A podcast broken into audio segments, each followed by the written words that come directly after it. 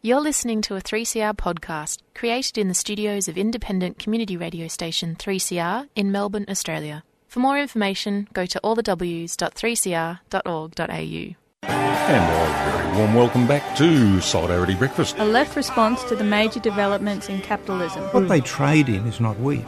They trade in famine. A little dose of revolutionary optimism. I think it's really important to sort of express solidarity globally. It really is a deal by corporations for corporations.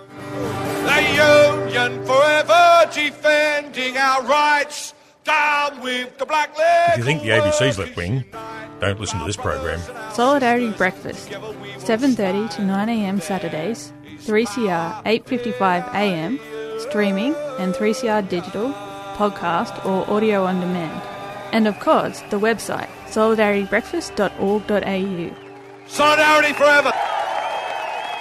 Good morning, Annie here for Solidarity Breakfast. This is the last in the summer season of programming. We'll be live next week.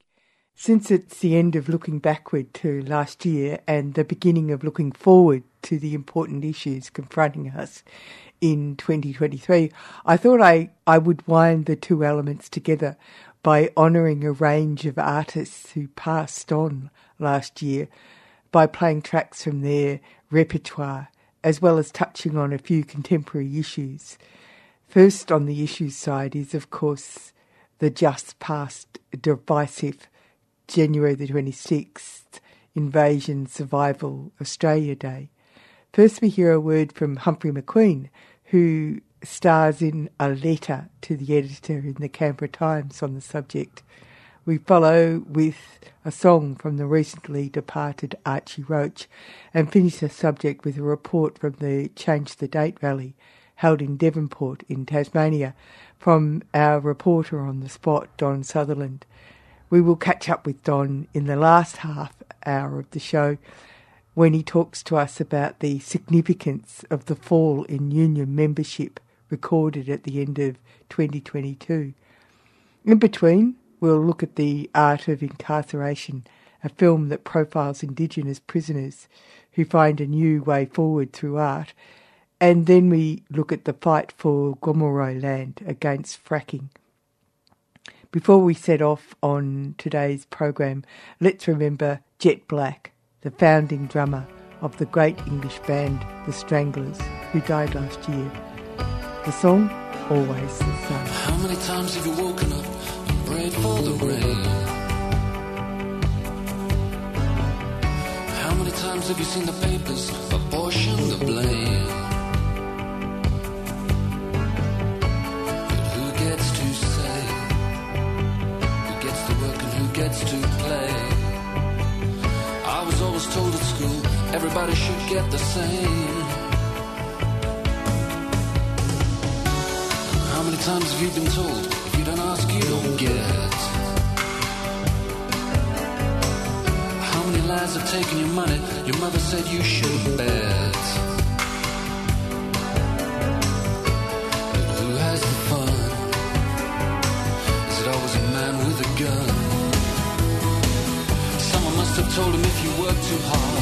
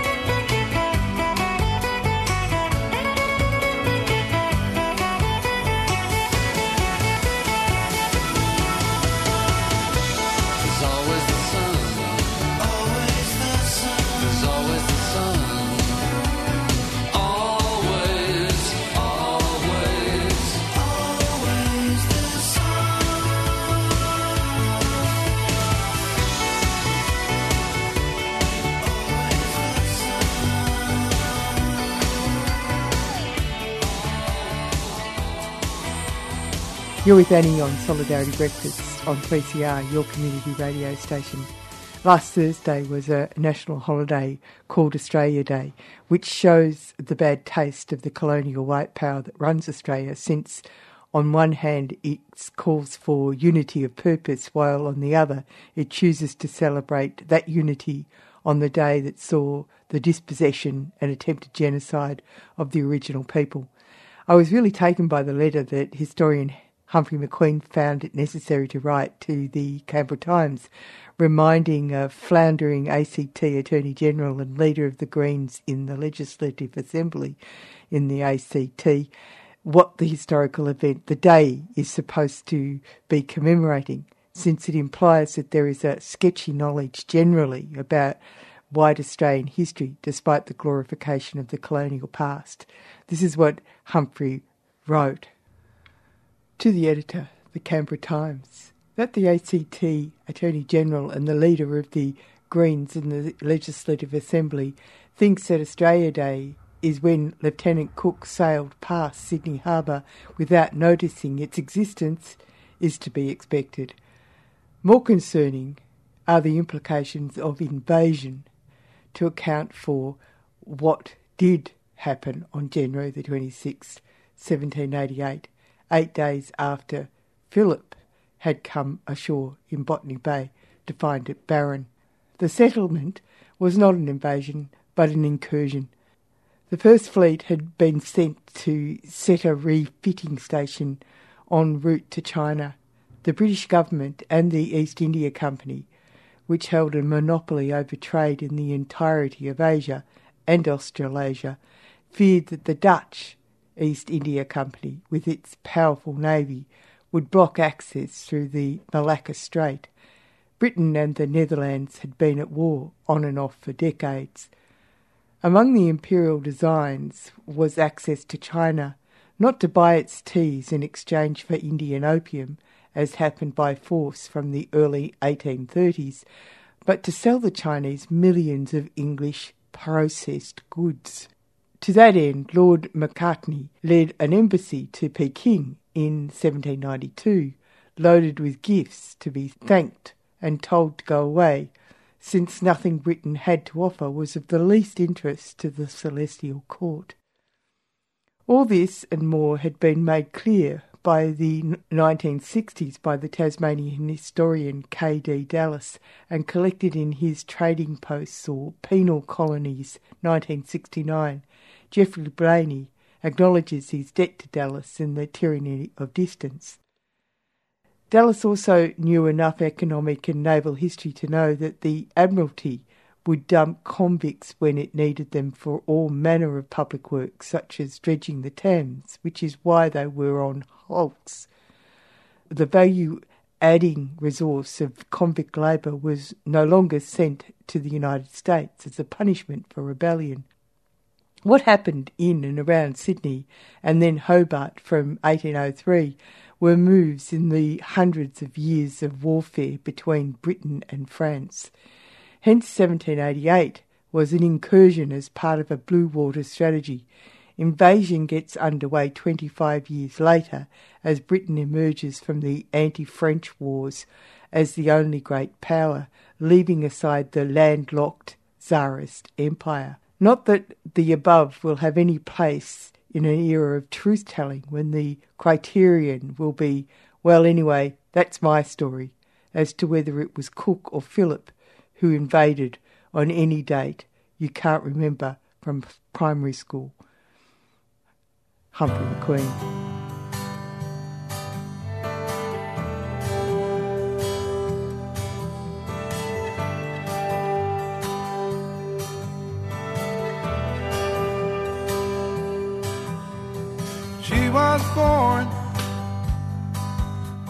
In the Riverland.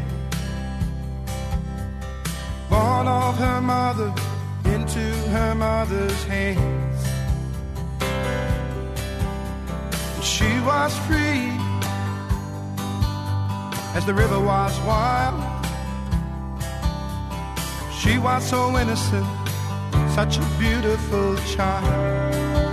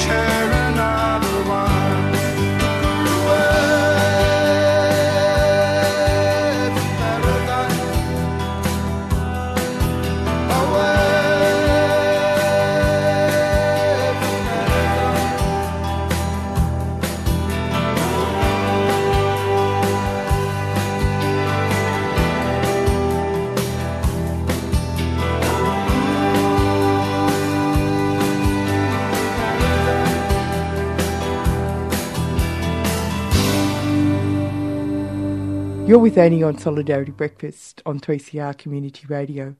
White Australians might have a sketchy idea of the historical background to Australia Day, but the First Nations people and their allies were quite clear about Survival Day, Invasion Day, when they gathered in Devonport, Tasmania on the 26th of January, calling for a change of the date. They began with a welcome to country given by Daisy Allen. Warranta tunapri pirinilapu, takara kuntana nika paibuta, tunapri palawagini, putialumbi, raichi, minatangara, putia kanaplila, makara kanaplila, warra! Ya, hello, Pulingana, welcome to Libeli Naturi, Devonport, on Tulaminakali, the Mersey River, Aboriginal land, Palawa country. As we gather here on this tragic day, we remember and honour the Pirinilapu people who occupied this area prior to invasion. And we acknowledge the Tasmanian Aboriginal community as the ongoing owners of Lutruwita, Tasmania. We thank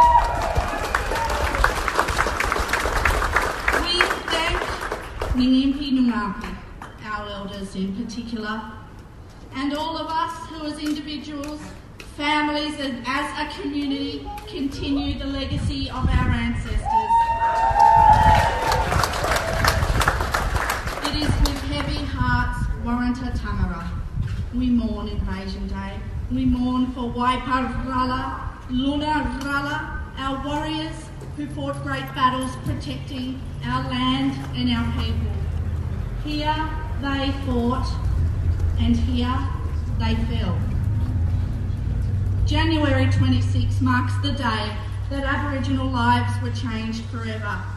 British invasion and subsequent colonisation resulted in the complete destruction of Aboriginal society. Our lands were stolen by force and deception. Our people massacred at the hands of the white people who committed human rights atrocities of the worst kind and attempted genocide. As we acknowledge and reflect on that together, celebration is not appropriate. It is extremely offensive and it is racist. Palawa Tasmanian Aborigines continue to fight now as our people did then. We put Wanapalali hard work into protecting and preserving our cultural heritage from further destruction. And we take pride in the revival of our language, Palawa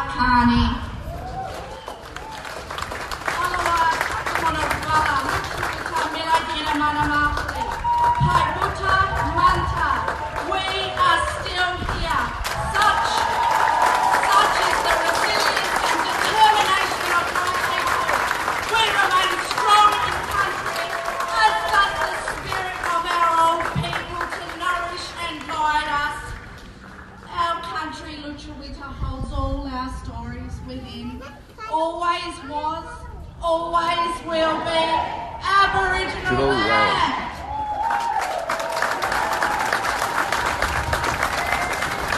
Thank you, Raichi Karati, our white friends and supporters who have a sense of justice to stand alongside us today. Together, we will chip away at the government insistence on celebrating on January 26th, and with your assistance and our ongoing persistence, we will change the date. Change the date.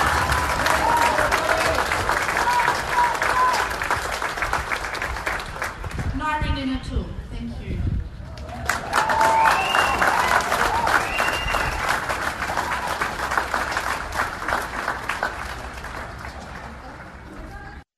true friend of the Tasmanian Aboriginal people. Scott Jordan.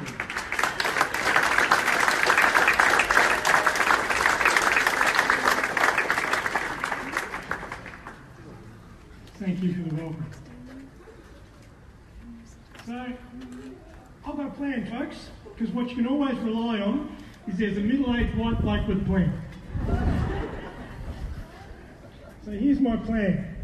We're going to jump on some ships, we're going to sail halfway around the world, and we're going to steal someone's land. We're going to murder them. Those we don't murder, we're going to, we're going to imprison. We're going to desecrate their cultural heritage. We're going to display their body parts in museums as trophies and curios. We're going to make sure that 235 years from now, the survivors of those people suffer worse health outcomes, worse education outcomes, worse employment outcomes, and are still dying in our jails. And then we're going to have a national party. And every year we're going to have this national party, and we're going to do it all over the country, and the government's going to fund it. And if I came here today with that serious as a plan, you would think I was mad. You would think I was some kind of psychopath. Yet that is the truth of what this country calls Australia Day.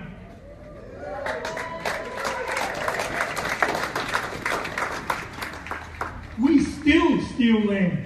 We still desecrate cultural heritage. We are still imprisoning Aboriginal people at a far greater rate than the general population and ensuring they're more likely to die in prison once they're there. This is not a cause for celebration. I will not celebrate Australia Day.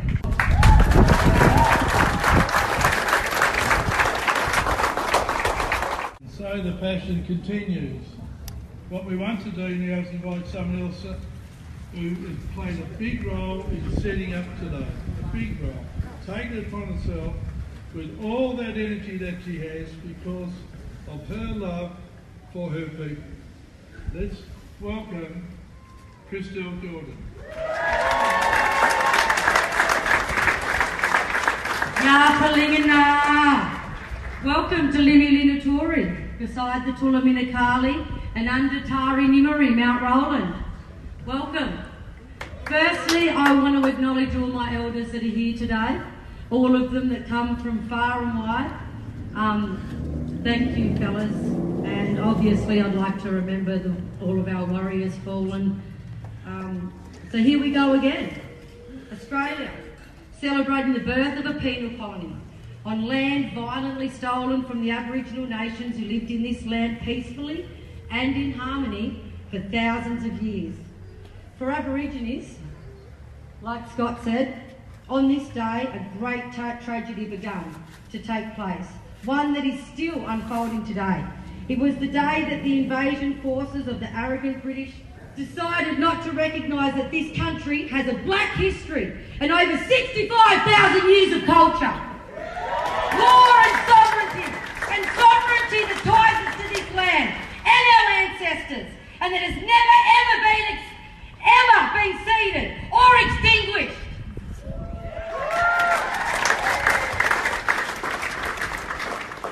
Result of these ongoing, disrespectful, arrogant views that can only be seen as showing a deep and irrational disdain towards Aborigines by successive governments and by state and national have rendered us almost voiceless. Almost! Not always, not entirely, but almost. Ah! Rather than the celebration of the birth of a penal colony that becomes a nation on stolen land, this day is simply a stark reminder of the misery and devastation of my people and my country. Why government continues with this Yeah. bizarre idea that the Australian community is united in commemoration of a day which is truly a day of tragedy for the Aboriginal people is morally indis-. Sorry. It wasn't until 1935 that all Australian states called the, called the day Australia Day. And it was not until 1944 that it was officially established as a significant day in the Australian calendar. And yet, here we are, still celebrating just to have a barbecue and a pizza. So why is there such attraction to celebrating the arrival of a group of convicts, soldiers, unwanted by this country, and the land that was stolen, who went to commit many atrocities against Aboriginal people across this country? It's really hard to understand. We had high hopes for actions from the Albanese government when they came into power. However, they have now publicly stated that the government will not change the Australia Day date.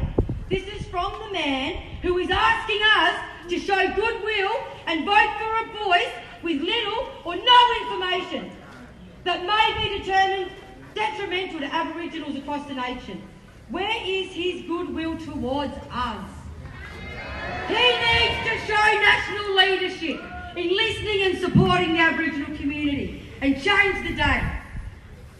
Some time ago, Australia Day Council New South Wales made a statement that they needed to reflect on the impact of European settlement for the First Nation Australias. The National Day is a time above all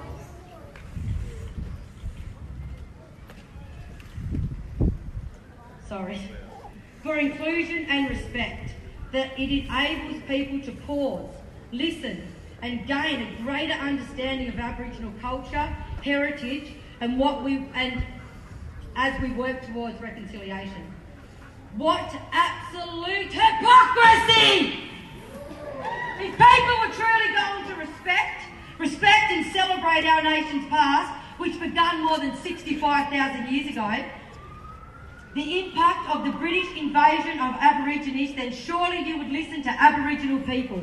We have views that need to be listened to and respected. Surely holding a celebration on a day of invasion and mourning defies all logic. It is my strongly held belief that a treaty informed of truth telling and community input will change the political landscape of Palawa, giving us a say and control over our own country and our own destiny. It will identify and eliminate the barriers that prevent the Palawa from achieving social and cultural equity in our own country.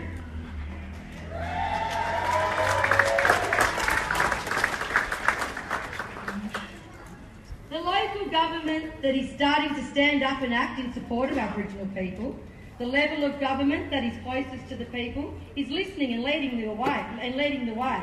We applaud firstly Limi Linatori, Devonport Council, for choosing not to celebrate Australia Day.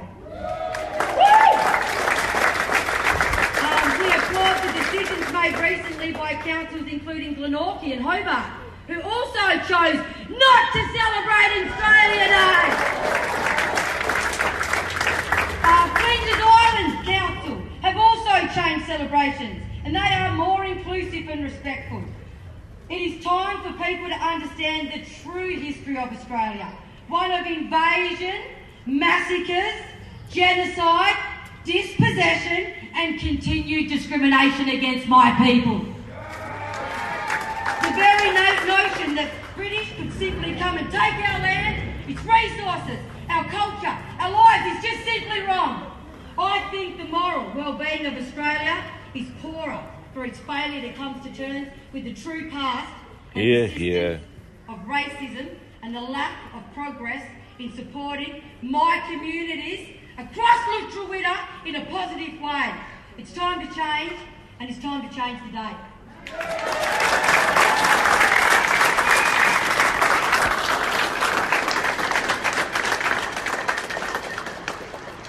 Speaker is Rebecca Digby.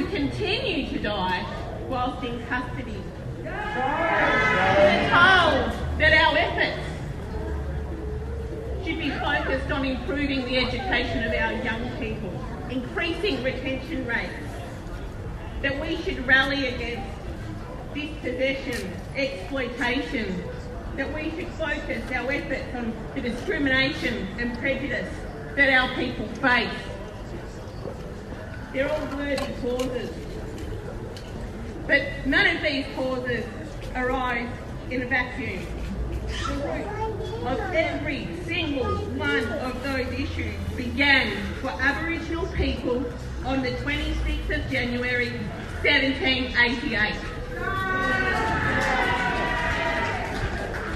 This is truth. We cannot hide away from the truth. There is groundswell, it's bubbling up. Discussions are happening in people's lounge rooms, around kitchen tables. In houses and homes around this nation, people are talking about truth telling. Well, truth telling starts with looking at our National Day of Celebration. One, which we are told is to include all of us. But an interesting fact, Australia is the only nation on earth, at least that I'm aware of, that celebrates its National Day on the day that marks the commencement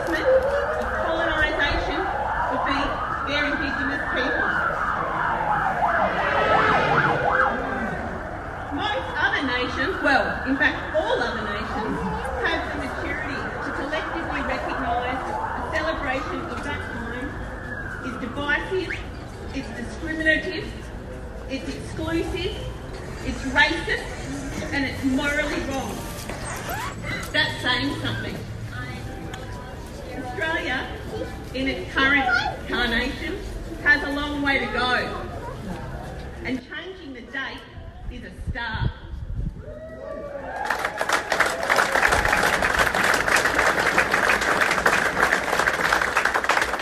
Changing the date is a recognition of the damage that flowed and continues to flow to Aboriginal and Torres Strait Islander people. It is a small symbolic step towards recognising our humanity and the equality of our work. And it costs nothing, nothing to change the date. Some people say it's symbolic, and maybe it is but it's a symbolic way for this nation to show they have a genuine commitment to Aboriginal people in addressing the issues that we continue to face. It is a start towards addressing all the very many indicators which suggest we are not welcome in our own country. Changing the date, as I've said, is relatively easy. Really easy. It only became a national holiday in 1994, and it could be done with the stroke of a pen. But it seems that those in power are not listening. And that is shameful, because let me tell you, the hard work's been done. The highest court in this land has dispelled the myth of terra nullius. That happened two years prior to Australia Day being made a national holiday. It's accepted that this land was taken at the point of a gun. We know in classrooms around the country discussions are had about what the 26th of January means for Aboriginal people. We know that there is a greater acceptance for not only listening to Aboriginal people, but taking on board our acceptance and suggestions for change. And yet here we are, marching the streets against this divisive day. It hangs around like a relic of racism and brutality that was that all of us here are determined to quash. So yes, changing the date is a small step. And yes, there are many, many pressing issues that deserve our attention. But changing the date, although a small gesture, is hugely symbolic. It is a welcoming embrace from white Australia that, let's face it, it, is 235 years overdue. It is a signal that finally our part in this nation's story, as difficult and bloody and violent as that part is, is no longer going to be swept under the carpet. The very debate around changing the date is a test of modern Australia's moral consciousness. It is a step towards accepting Aboriginal people. It is a step towards giving us the status that we deserve as human beings, as, as a part, an important part of this nation's future. It signals that our experience and our stories are both fundamental and equally important to what the future Australia will hold. It is a welcoming that for us to share in the bounty created on and from the land which was so brutally ripped from us, and a recognition of what Aboriginal people all around this country have sacrificed to allow the nation, Australia, to grow into what it is today.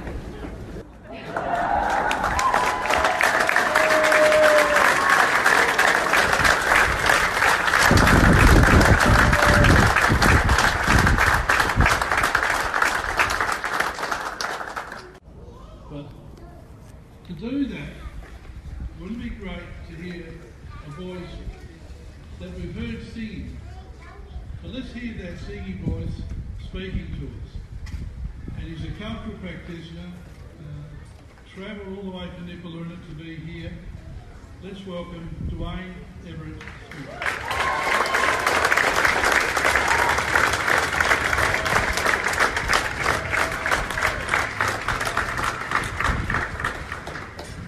Knowing the two, I'd, I'd like to uh, pay my respects to my elders, my ancestors, for the constant fight, many years of fight to have us here today. And I'd also like to welcome our community and the allies supporting us today. I'd like to add to the message of Uncle Jimmy a message to our elders of reassurance and commitment with conviction, but also a message to the system to say that you can build your buildings, you will not drown us out. You can have your cricket in the background, but you will not drown us out. You can change the policies, you can change the legislation, you can change the wording, but you will not drown us out. Because us young people, our spirit cannot die. And we will keep going for you. And we will keep fighting the long fight. You've been here for 60,000 years, we'll be here for 60,000 more.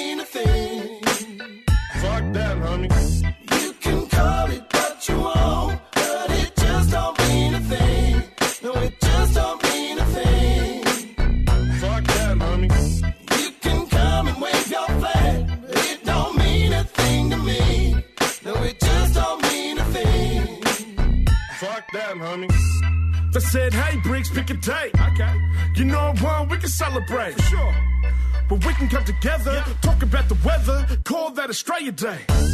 I said,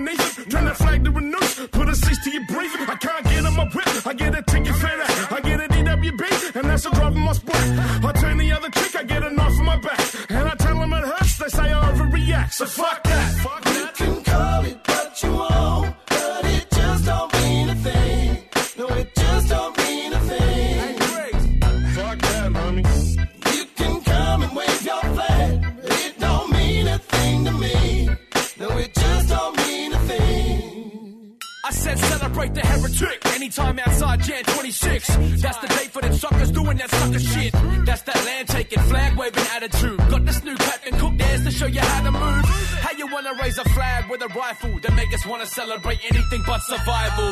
Nah, you watching telly for the Bachelor, but wouldn't read a book about a fuckload of massacres. I remember all the blood and my us. They remember 20 recipes for Lamingtons. Yeah, their ancestors got a boat ride. Both mine saw them coming until they both died. Fuck celebrating days made of misery. Why Oz still got the black history? And that shirt'll get you banned from the parliament. If you ain't having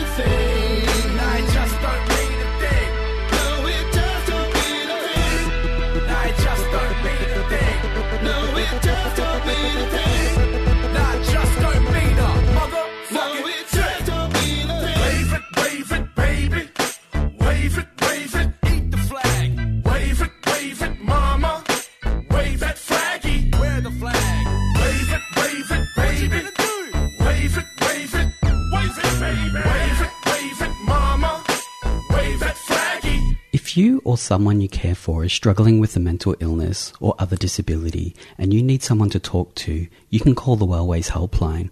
Wellways Helpline is a volunteer support and referral service that provides information to people experiencing mental health issues or other disabilities, as well as their family, friends, and carers. We're here to talk if you are feeling socially isolated, seeking information about mental health or mental health services, or just need someone to talk to. As a peer based service, everyone working at Wellways Helpline has a lived experience of mental health issues or disability. Wellways Helpline is a national service and operates Monday to Friday, 9am to 9pm, excluding public holidays. So if you're struggling yourself or are struggling to help someone else, please call Wellways Helpline on 1300 111 500. That's 1300 111 500. Wellways supports 3CR.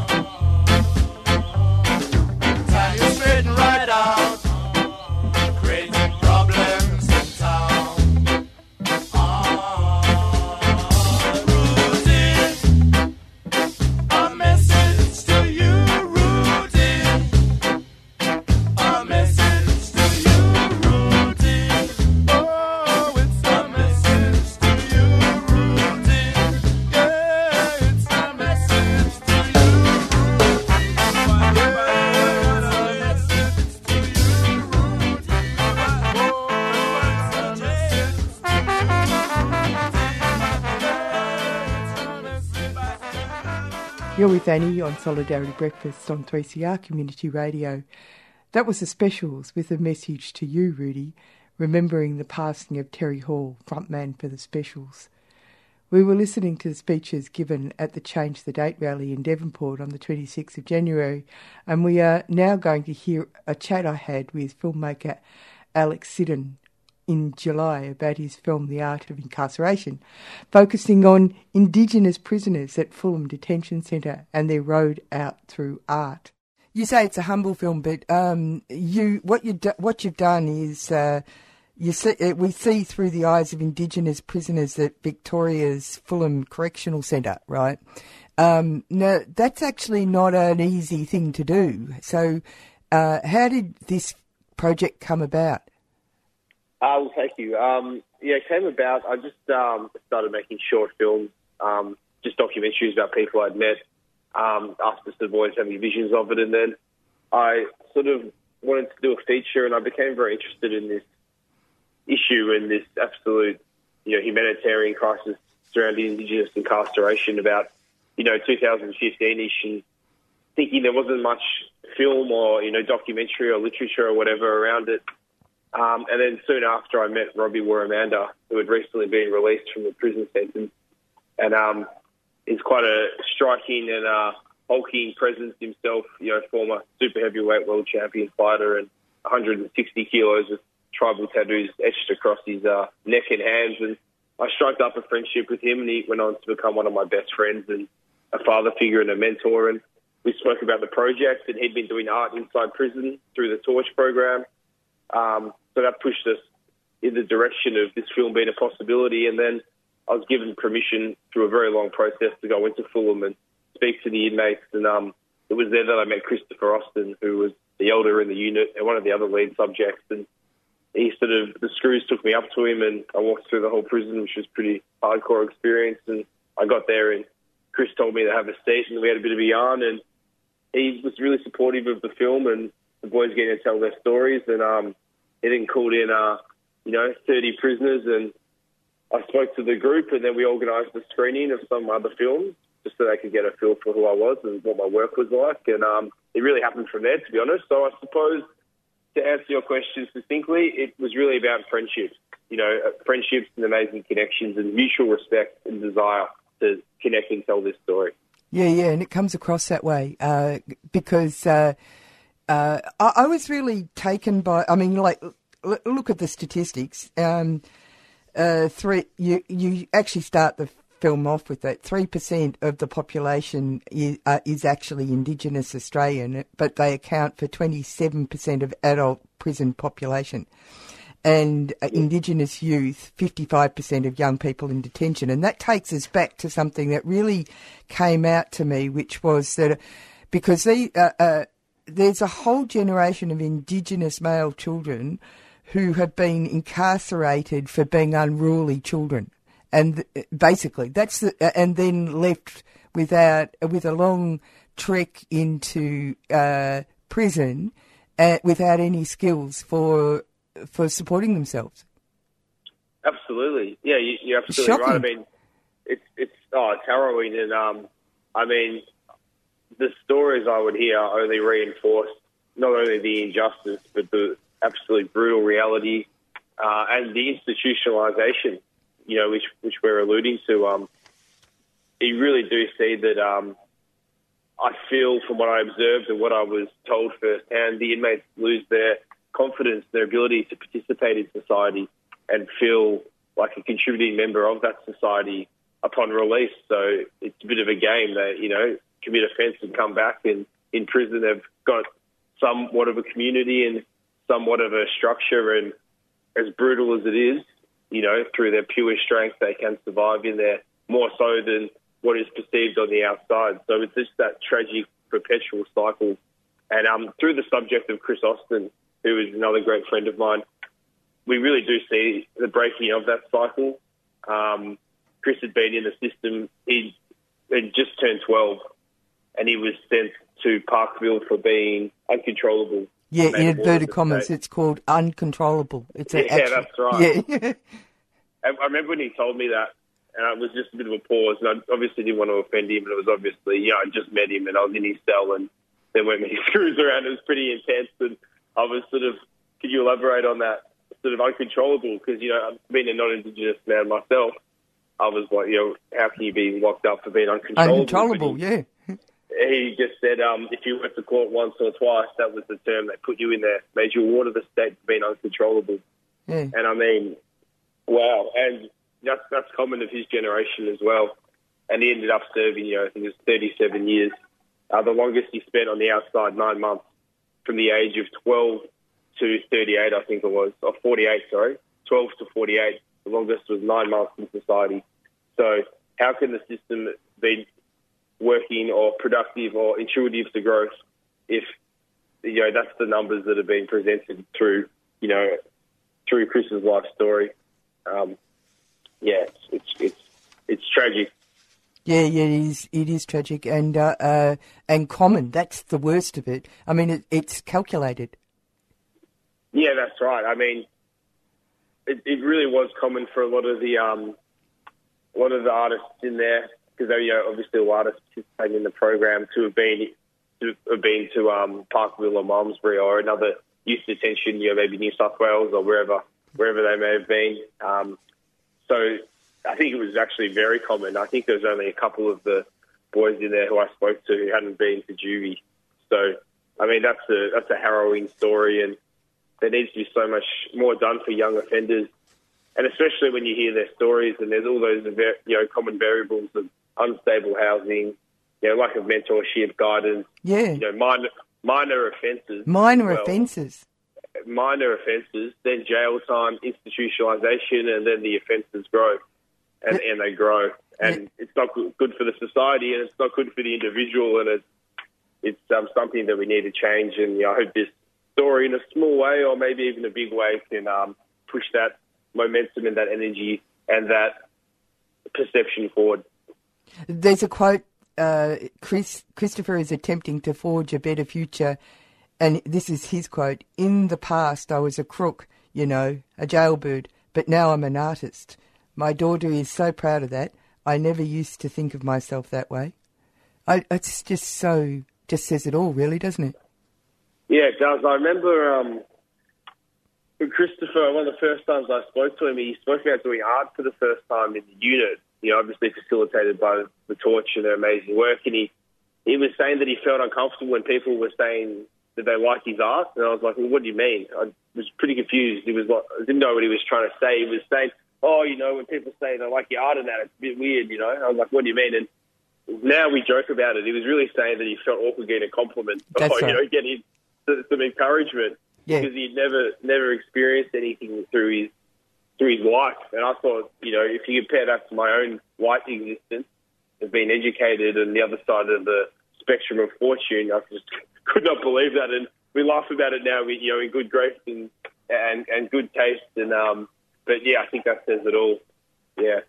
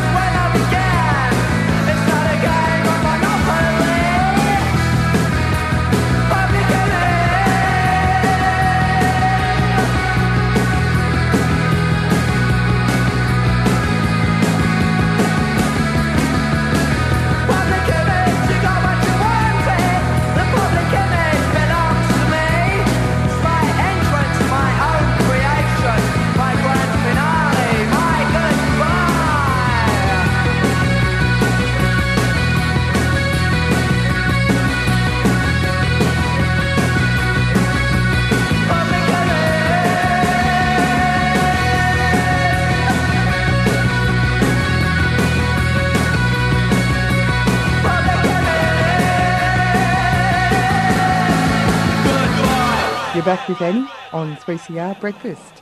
We were listening to Public Image to mark the passing of Keith Levene, who was a co founder of The Clash, as well as Pill Public Image Limited.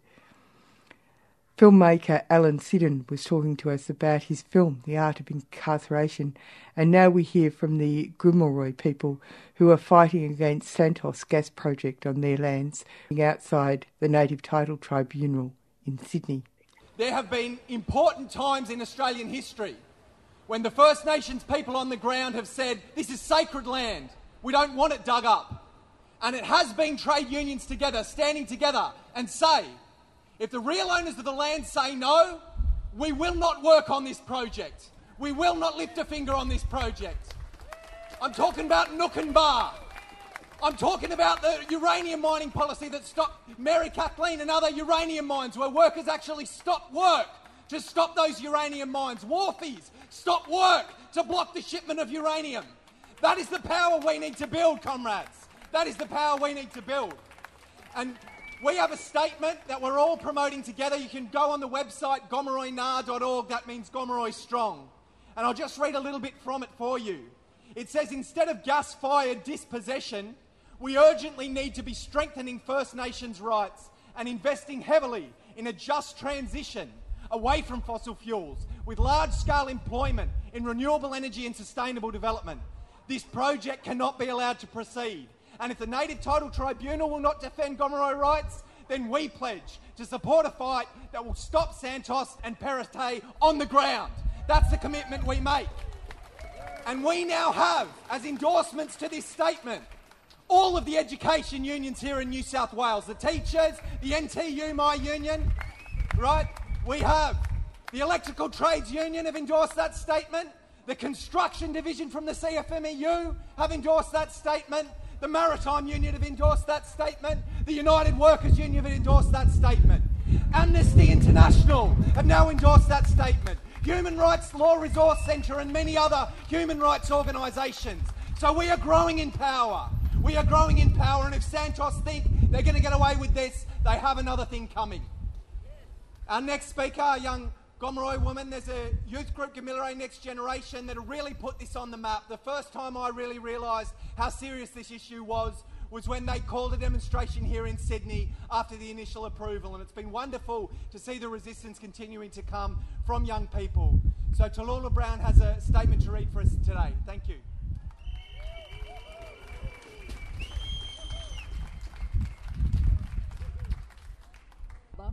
Jez.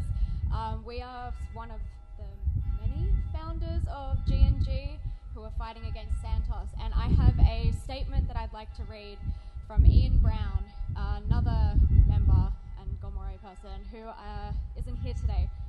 So I'm going to read this statement out for you. Yama. Firstly, I'd like to acknowledge country from Gomeroi to Gadigal and thank the Gadigal mob for allowing us to hold this rally today. I pay my respects to the old people who have cared for this land since the first sunrise. I pay my respect to our elders, both past and present, knowing that without their strength and knowledge, we would be weakened in our defence of country. I'd also like to acknowledge our youth, the future leaders, and the reason why defending country is so important to ensure that their inherent rights to remain connected to place, to country, and culture is protected. I'd also like to acknowledge our comrades and allies who have supported Gomeroi throughout this fight since the project's initial inception and who continue to stand alongside Gomeroi like those speaking here today. I'd like to apologise for not being there in person as I am back home on country, but I'm there in thought and spirit. You all are gathered today, sorry, today to stand in solidarity with Gomeroi against the Narrabri Gas Project and Santos, who are seeking to a future act's determination within the Native Title Tribunal, essentially an act extinguish our native title rights. Shame. In affected areas of the Pilliga. Santos are utilising the legal systems to do exactly what it was meant to do further dispossess First Nations mob. The Pilliga is a place to which hold cultural significance to Gomeroi mob It is a place which provided sustenance for our mob via an abundance of readily available flora and fauna, but it was and is still a place which holds cultural knowledge and ceremonial significance, not only for Gomeroi, but neighbouring nations as well. Allowing this project to continue will have a direct impact on our ability to continue cultural practices within the Pilliga and will disrupt any further cultural revitalisation occurring on Gomeroi, which is something we cannot allow. This project also runs the risk of contaminating our Great Artesian Basin, one of the largest underground freshwater sources in the world, which provides a number of communities throughout New South Wales, Queensland, South Australia, and the Northern Territory with fresh water. Water is a part of country, therefore, we have the obligation to protect it. We cannot drink or eat money. The fossil fuel industry and the politicians which govern this penal colony, so called Australia, need to acknowledge the responsibility that we have to protect country as we cannot continue down this destructive path. Instead, they are ignoring the pleas from mob and environmental experts to pursue short term monetary gains at the expense of current and future generations. This is significant hearing relating to the native title and Aboriginal rights to lands within New South Wales. If a decision to allow a project to go ahead is made, it sets a precedent which could impact on other nations' native title claims due to the infrastructure needed to support the project. So we need all nations to come together and support us in this campaign. This is the first instance where a specific report, scientific report relating to climate change and the impact a gas project will have on the atmospheric environment was in- included as evidence. Gomeroi have said no. Us, us as traditional owners have said we do not want the Narrabri gas project on our country. So now it's time for Santos to yane and to get the hell off our country. Yalu.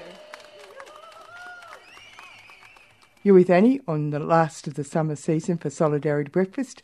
We've just been revisiting the live issue of the Santos incursions on Gomeroi land with over 800 drills into the Artesian Basin for gas reserves. In the final piece for today, I caught up with Don Sutherland to get his take on the reports at the end of 2022 of an historic low in union membership.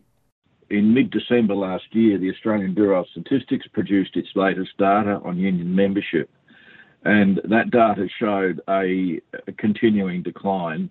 So that at the present time, uh, union membership, uh, total union membership, uh, is at 12.5%. For full time workers, it's a bit higher at 13.3, which means obviously part time workers is about 10.8%. Now, this is pretty dreadful uh, and the fact that it deteriorated over the last two years is consistent with the longer term pattern. Um, uh, when the ABS released the data, it traced the pattern back to 1992. Uh, in fact, it was well established before that.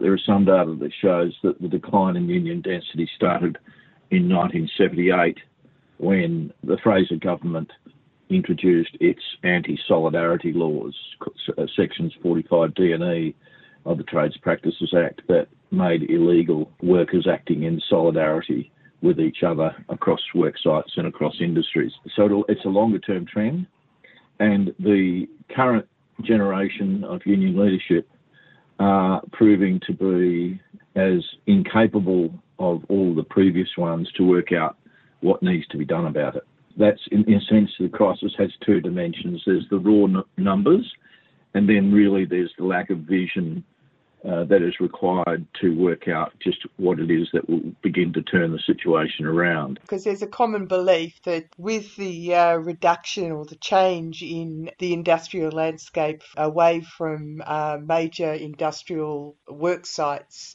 that that was uh, the beginning of the uh, end of uh, large membership numbers. Is is that a contributing factor? The fact that our work, the landscape has changed. It may be a contributing factor. I think there's a number that interact with each other, and that may be one of them. you see the rise in when union density has rise, the big increases in the early part of the last century and so on. You know, most workplaces were small, Ah, um, and yet union density increased then. Now, of course, it is still a different landscape, so there is some sort of issue there, but there is there are others, and one of them is, of course, how well it's a subjective thing, I know, uh, but one of them is indeed what uh, strategy does a union uh, leadership, those who are responsible for the health of the union movement from a leadership level, you know, what is their strategy? Although we saw some elements of the strategy between about 1988 and 1994, that has since started to fall apart and then fell apart, except for a brief period in the context of the struggle against Howard's um, workplace bargaining laws. yeah, work choices. work- Yes. So what you're saying, I guess, would be that the people's consciousness of the value of collective action was enhanced by that attack. Uh, yes, not to the gr- degree that would uh, develop a permanent reversal of the decline, but certainly one that started to create the knowledge and awareness of what the possibilities might be. In my view, the most serious thing, and you can see you can see the timeline association if you look closely, is that in the more recent period, it's the emergence of a non-combative strategy. Ah, hmm Um, this year is the anniversary of the Accord, of course, in 1983. So it's going to be a lot more discussion about this in the ranks of progressive and socialist organisations, and broader than that, one would hope, including right through the union movement. But the um, I think there is slow, slowly the small c communist and capital C communist influence in our union movement, which was never a dominant influence. It was influential to a degree that was significant, but never dominant. But to the degree that it existed, that coincides with a combative part of the union movement that would generate major campaigns. And some of them would then be translated into gains for the whole of the working class. And that has been lost. And that loss, so it's associated with the disappearance almost of a small c communist, capital C communist, because there was a Communist Party of Australia and so on. And uh, a lot of their people were active at all levels of the union movement and very influential in their own way. And then there are others who were of a small c, that is not in the CPA or anything like that. And they created this combativeness, this willingness to stand up against the employers Yep. and uh, and pursue a sort of uh, what was called in the 1970s and 80s a mindful militancy that would have big impact. There was always debate about this. It wasn't by all means easy, but persuading those workers who had more bargaining power and were on higher wages to accept that they should adapt their strategy to ensure that there were effective flow-ons to those workers who are on the lower award rates and so on. It was called a wages of solidarity strategy. It was pursued both in a mindfully militant way, starting in workplaces and industries, but then it was also built into what was required and forced into the movement by the requirements of uh, conciliation and arbitration in the Conciliation and Arbitration Commission. But what strikes me is that what you're talking about is is the effect of culture, a cultural shift. Yeah, I think that that's that's one way of putting it. Yes, yes. Uh, you see, the combative mentality. It's almost it's almost like um, well, a good example today is today in today's financial review. We have the National Secretary of the Australian Manufacturing Workers Union, Steve Murphy, Yeah. who is one of the more visionary thinkers. There's, there's the few that's still there. He's running the argument about the proposal that surfaced after these horrible numbers came out in mid December to introduce uh, statutory bargaining fees so that unions would get and union members would get some uh, benefit out of uh, bargaining that uh, the results of which would flow on to non-members. So it was all about bargaining fees. But he's it's written in the it's written in the financial review and it's written addressed to employers. And it's asking and it's asking employers to be more cooperative, more co- to cooperate more with the union movement and accept and accept this proposal. All right, so there's, it's almost as though we're apologising. We're apologising for pursuing uh, an agenda, and there is no combativeness in that. No. You know, we turn from to- asking the Labor Party to solve problems for the working class to asking the employers to help solve the problem by being agreeable Yeah. to uh, the introduction of bargaining fees. Yet the employers have got us where they're very happy with where they got us at the moment. Yeah, I'm sure they are. union density. They're they're delighted. They're, they'd like it to go lower, of course, because they're never satisfied. Um, so uh, I, I, I fail to understand. See, bargaining fees uh, uh, uh, may be a very good idea. Um, uh, well, probably a good idea within the within the framework of the strategy. And there's nothing in this in this plea, this rather sad plea in some ways, for employers to be more cooperative. There's nothing there about a strategy. Now that might not be such a bad idea that we don't advertise what the strategy might be, but uh, and there may well, well be one being cranked up, but goodness me, uh, you'd have to go looking with uh, tweezers um, through the mattress to find out where it might be. Yeah, well, well, that leads me to uh, look at the uh, approach that was to have bigger unions, continually bigger unions, and what that means in terms of the uh, landscape for a, a membership organisations such as the unions. Like what's going on with the uh, United Workers Union that uh, represents such a vast array of different types of workers. Well, union amalgamations, in my view, are relative. They're, they're not wrong in principle, Hmm. but most Australian union amalgamations have been uh, pursued in substitute for developing a strategy. So, uh, on this occasion, I mean, there's other unions talking amalgamation at the moment. So it's almost like this is why I really worry about the strategic thinking capacity at the moment. I, I would love to be proved wrong about this. Yep. But you see, as soon as you turn to a union amalgamation, there is no evidence that union amalgamations on their own reverse union density problem. Well, None. clearly, obviously, it, it and there's clearly no hasn't. evidence that bargaining fees are going to do it either.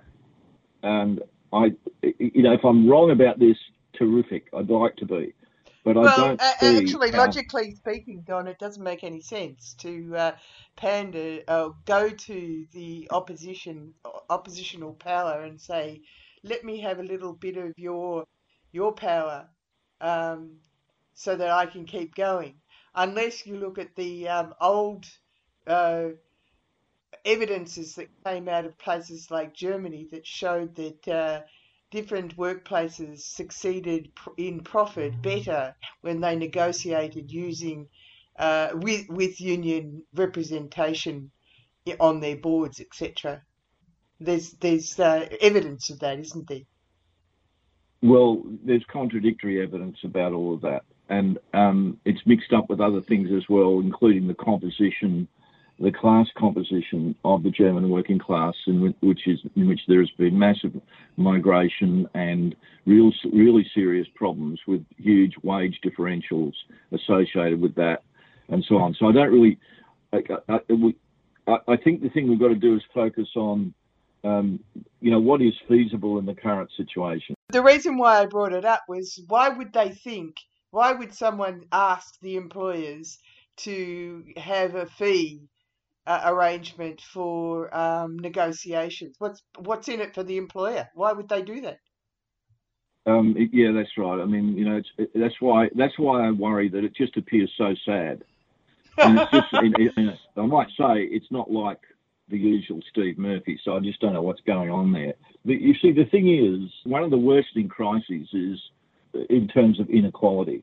And over the same period, we had the Oxfam report, which showed that country by country, as well as globally, how much inequality was getting worse, Yeah. including in Australia. Yep.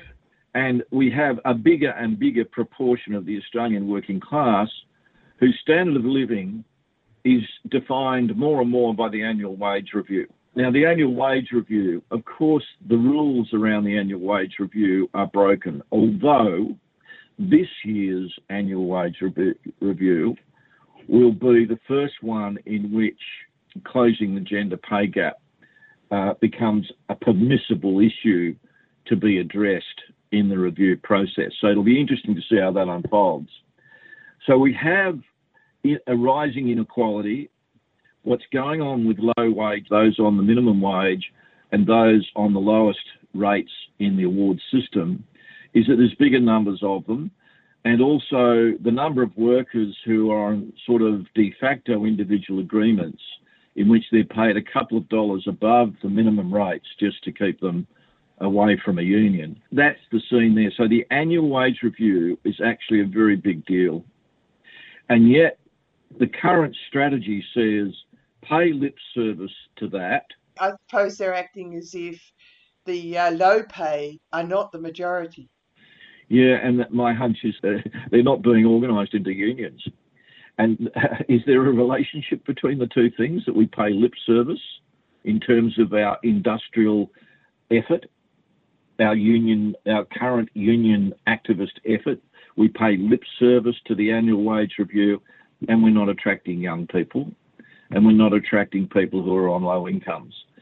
So that's the first element of the current strategy. The second element is, of course, enterprise bargaining as the dominant method of seeking to get wage rates above the minimums.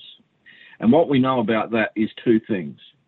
Firstly, it's not working because the gap between the lowest levels in awards and enterprise group agreement wages is narrower, even though union agreements are better than non-union agreements. Yep. And the second thing we know about that, uh, apart from the fact that it's not working, is that it's not attracting new members.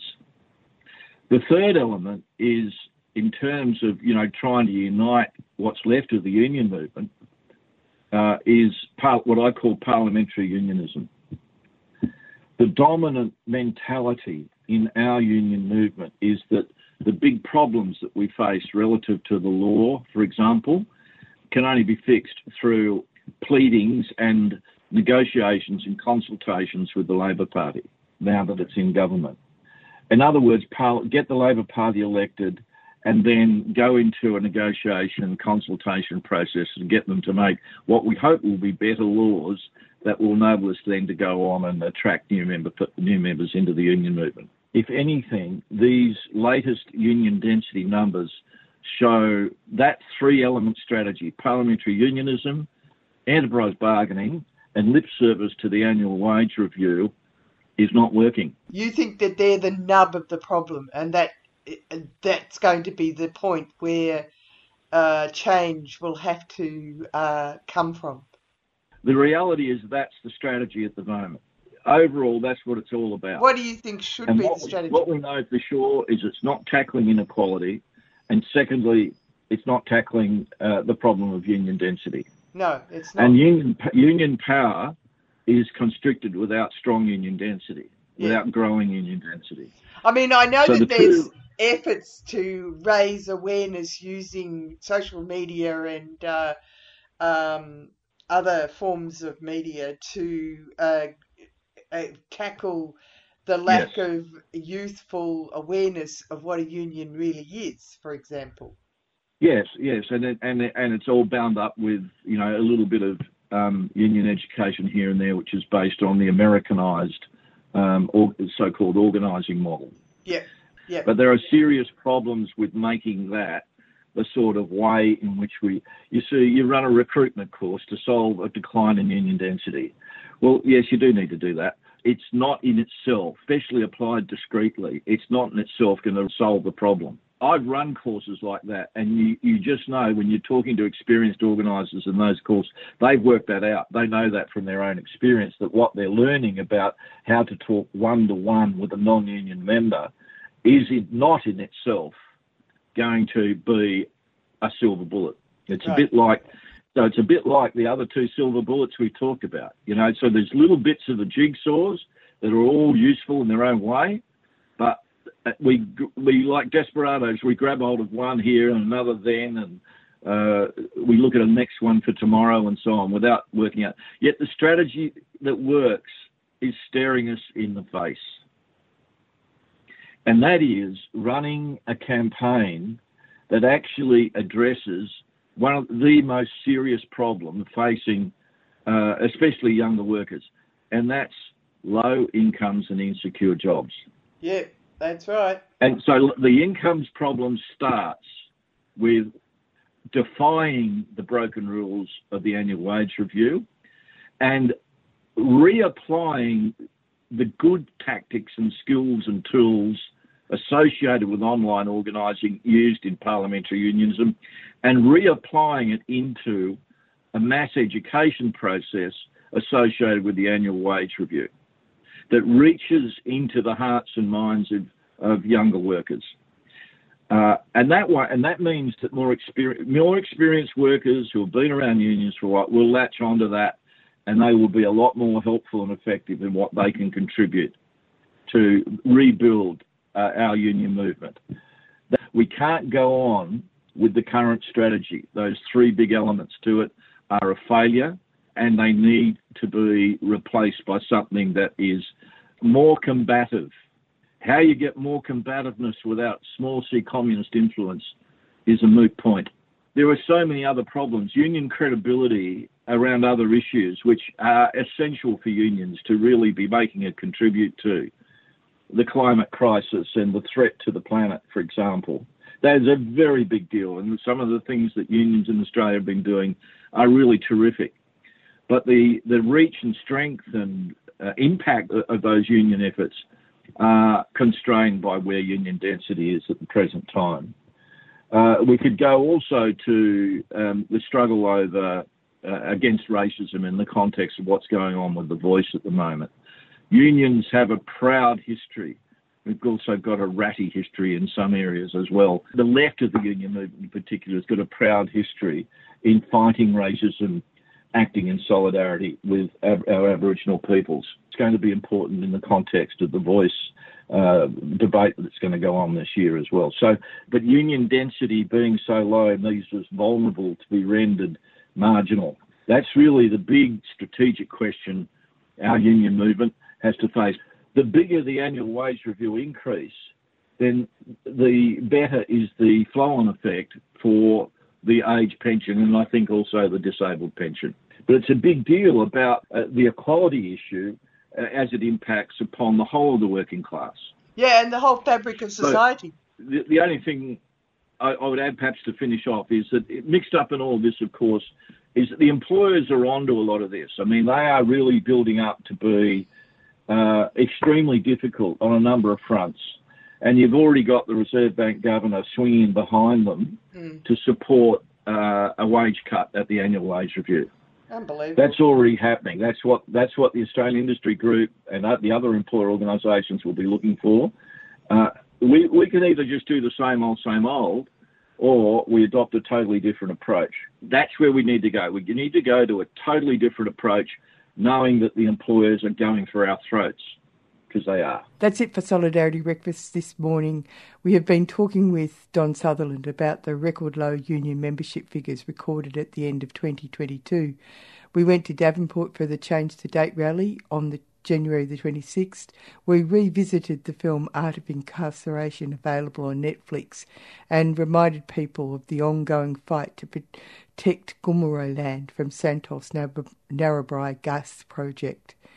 We're going to go out with a, a track from Mabel John, the first female singer to be signed to Motown.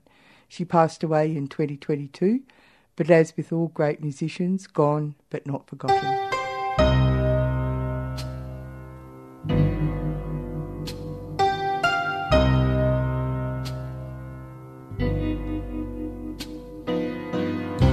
I don't have to beg you to hold me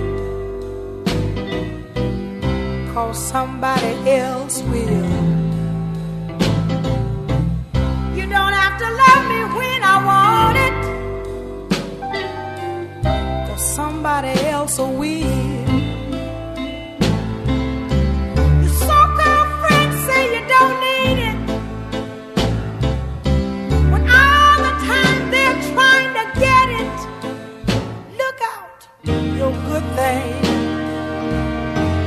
Is about to come to an end.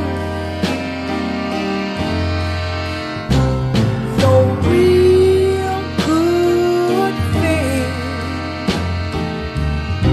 is about to come to an end. All those nights I watched the four walls. I did not have to watch them all alone. Said they wanted me, I didn't have to tell them I was your very own. You had all the love I've got. Even I to water and. Look out, your good thing is about to come to an end.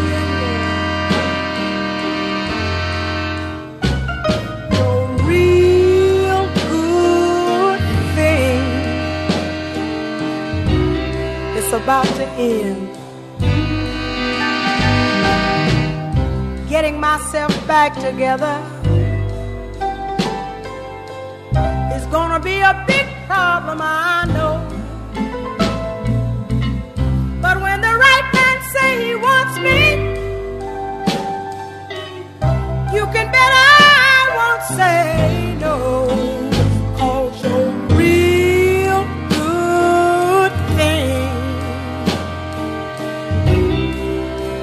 is about to end.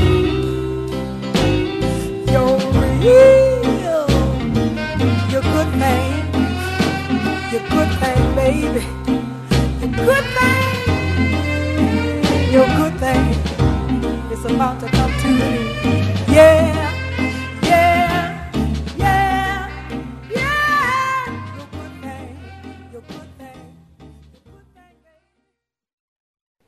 You've been listening to a 3CR podcast produced in the studios of independent community radio station 3CR in Melbourne, Australia. For more information, go to allthews.3cr.org.au.